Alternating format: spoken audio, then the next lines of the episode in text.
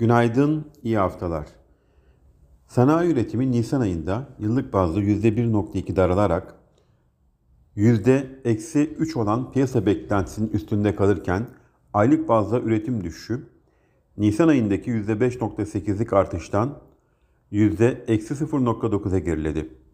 Çin Merkez Bankası Başkanı Yi Gang, düşük baz etkisi sayesinde Çin'in ikinci çeyrek gayri safi yurt içi hasılasının daha yüksek olması beklendiğini söyledi. İran lideri Ali Hamenei, ülkenin nükleer altyapısına dokunulmadığı sürece Batı ile nükleer bir anlaşmanın mümkün olduğunu söyledi. Bugün yurt içinde ödemeler dengesi ve iş gücü istatistikleri yayınlanacak.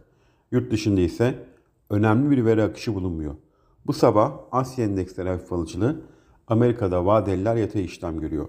Borsa İstanbul'da hafif alıcılı bir başlangıç öngörüyoruz. İyi günler, bereketli kazançlar.